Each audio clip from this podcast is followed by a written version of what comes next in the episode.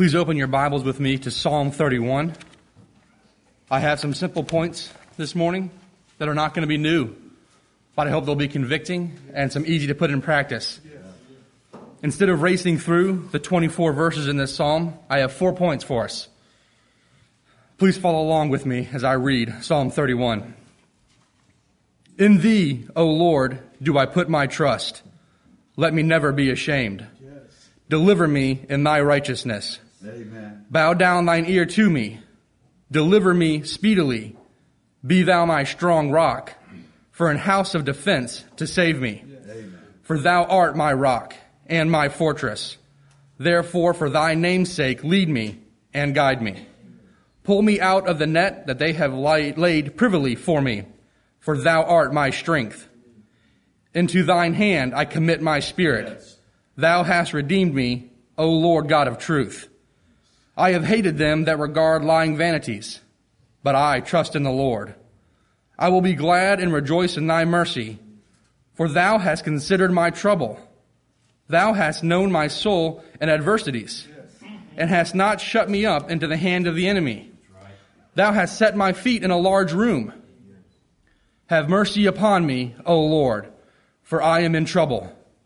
Mine eye is consumed with grief, yea, my soul and my belly.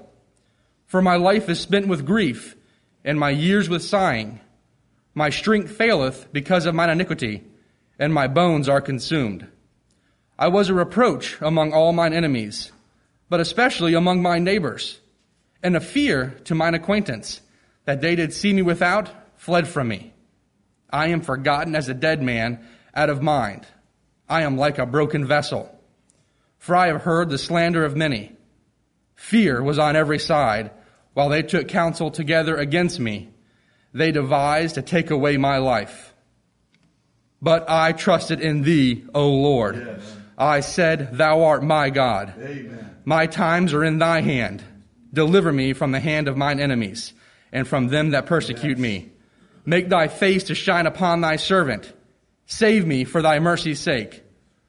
Let me not be ashamed, O Lord, for I have called upon thee. Let the wicked be ashamed, and let them be silent in the grave. Let the lying lips be put to silence, which speak grievous things proudly and contemptuously against the righteous. O how great is thy goodness, which thou hast laid up for them that fear thee, Yes. which thou hast wrought for them that trust in thee before the sons of men. Amen. Thou shalt hide them in the secret of thy presence from the pride of man. Thou shalt keep them secretly in a pavilion from the strife of tongues. Blessed be the Lord, for he hath showed me his marvelous kindness in a strong city. For I said in my haste, I am cut off from before thine eyes.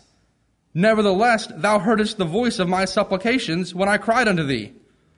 O love the Lord, all ye his saints. For the Lord preserveth the faithful, and plentifully rewardeth the proud doer. Be of good courage, and he shall strengthen your heart, all ye that hope in the Lord. Amen. I have four points I want to bring out this morning. The first point are two items to consider when we pray to the Lord.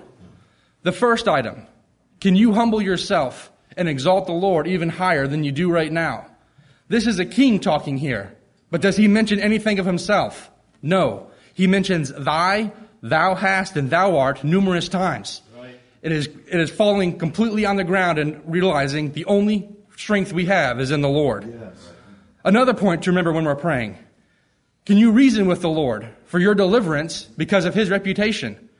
Moses and other men in the Bible respectfully reminded the Lord that their deliverance would only benefit the Lord. Yes. Can we do that? Let's never forget the Lord allows us to do that. Right. And it will help us when we pray to him. Yes. The second point I want to bring up lying. The Lord is called here Lord God of truth. He is the creator of truth and is called truth in the New Testament. David specifically mentions lying or the use of the wrong use of the tongue five times in this psalm in verses 6, 13, 17, 18, and 20. Lying or keeping company with those that lie is in direct contradiction to the Lord. Yes. Do we hate lying as much as we should? Can we hate it more? Do we sometimes stretch, stretch the truth for emphasis sake? Do we commit white lies because no one's going to get hurt by them. They're still lies, and the Lord hates it. He is truth. The third point did you know that we have the cure for fear, depression, loneliness, and for those that would slander us in this world? Right. As we look at verses 9 through 13, we see an awful plight that the psalmist was in. Yes. And in the case of the psalmist, we can think about him fleeing from Saul, him fleeing from his son Absalom, him living among the Philistines, Yes. or him returning to Ziklag when they had burnt the city, taken his family and the families of his men captive. We are not quite, we don't quite fit into this. We are not the subject of council meetings for those who want to kill us. We do not have fear on every side. But there are times where internally and externally we can feel defeated or lonely or helpless. Either by our own choices, of our own iniquities, or the Lord refining us. Right. But regardless of why we're in that situation, we have the cure, and the psalmist gave it to us by the inspiration of the Holy Spirit. And they are verses 7, 8, 14, and 24. And if you will allow me, I'm going to read these in a different order than they are in the psalm. But I trusted in thee, O Lord. I said, Thou art my God. I will be glad and rejoice in thy mercy, for thou hast considered my trouble. Thou hast known my soul in adversities, and hast not shut me up into the hand of the enemy. Thou hast set my feet in a large room. Be of good courage, and he shall strengthen your heart, all ye that hope in the Lord. Amen. It does not matter the situation. Our thoughts and our mind should always be the same, that we trust in the Lord. Yeah. Trouble is coming. If it's not here now, it will come. The Bible promises it. Convince yourself today that Jehovah is your God, and you will be able to get through those troubles. Yes. The Lord not only helps us, He knows our soul in adversities. No friend in this world is going to know your soul in adversities. He considers them. And He doesn't just consider them, He takes our feet and puts us in a large room. Are we all not in a large room today? The Lord has been very kind to us. With this knowledge and past experiences, how are we not going to be of good courage? Yes. We have to start though.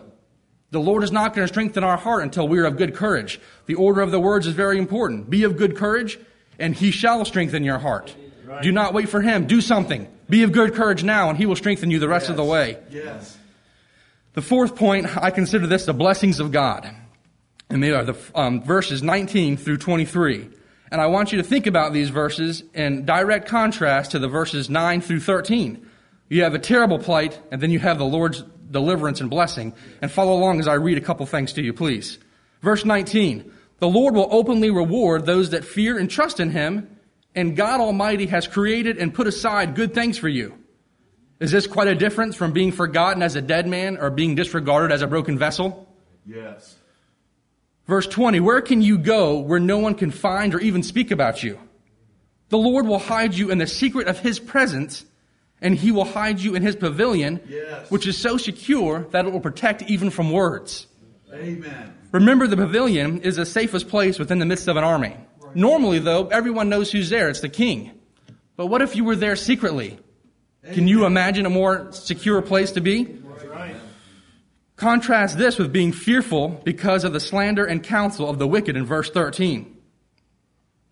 Verse 21 Kindness from the Lord is overwhelming, but what about his marvelous kindness? When we put this verse up to verses up, up next to verses 9 and 10, we can admit that when we have felt defeated or hopeless, about the best thing we could look for is some kindness. And the Lord showers us with his marvelous kindness Yes. in a strong city where we can be safe and be revived. Yes. Verse 22 Even though we may not respond initially to a situation in the best way, we can think in our haste that we are alone. But we are wrong. The Lord is merciful and will hear us once we trust in Him. Yes. He has promised to never leave us or forsake us, which is a great difference from verse 11, where acquaintances and those that saw us fled from us. What a merciful Lord. Yes. In verse 23, after four verses of speaking of the Lord's goodness, preservation, and kindness, what should this call from us? Love and adoration to our King. Yes. He preserves us if we will remain faithful by trusting in God, as we already stated in verse 14. The Lord will award all men, some with great goodness, but He's also going to award those proud, lying, and slanderous men with a plentiful reward. But this punishment should not scare us. It should encourage us Yes. and excite us to love the Lord even more.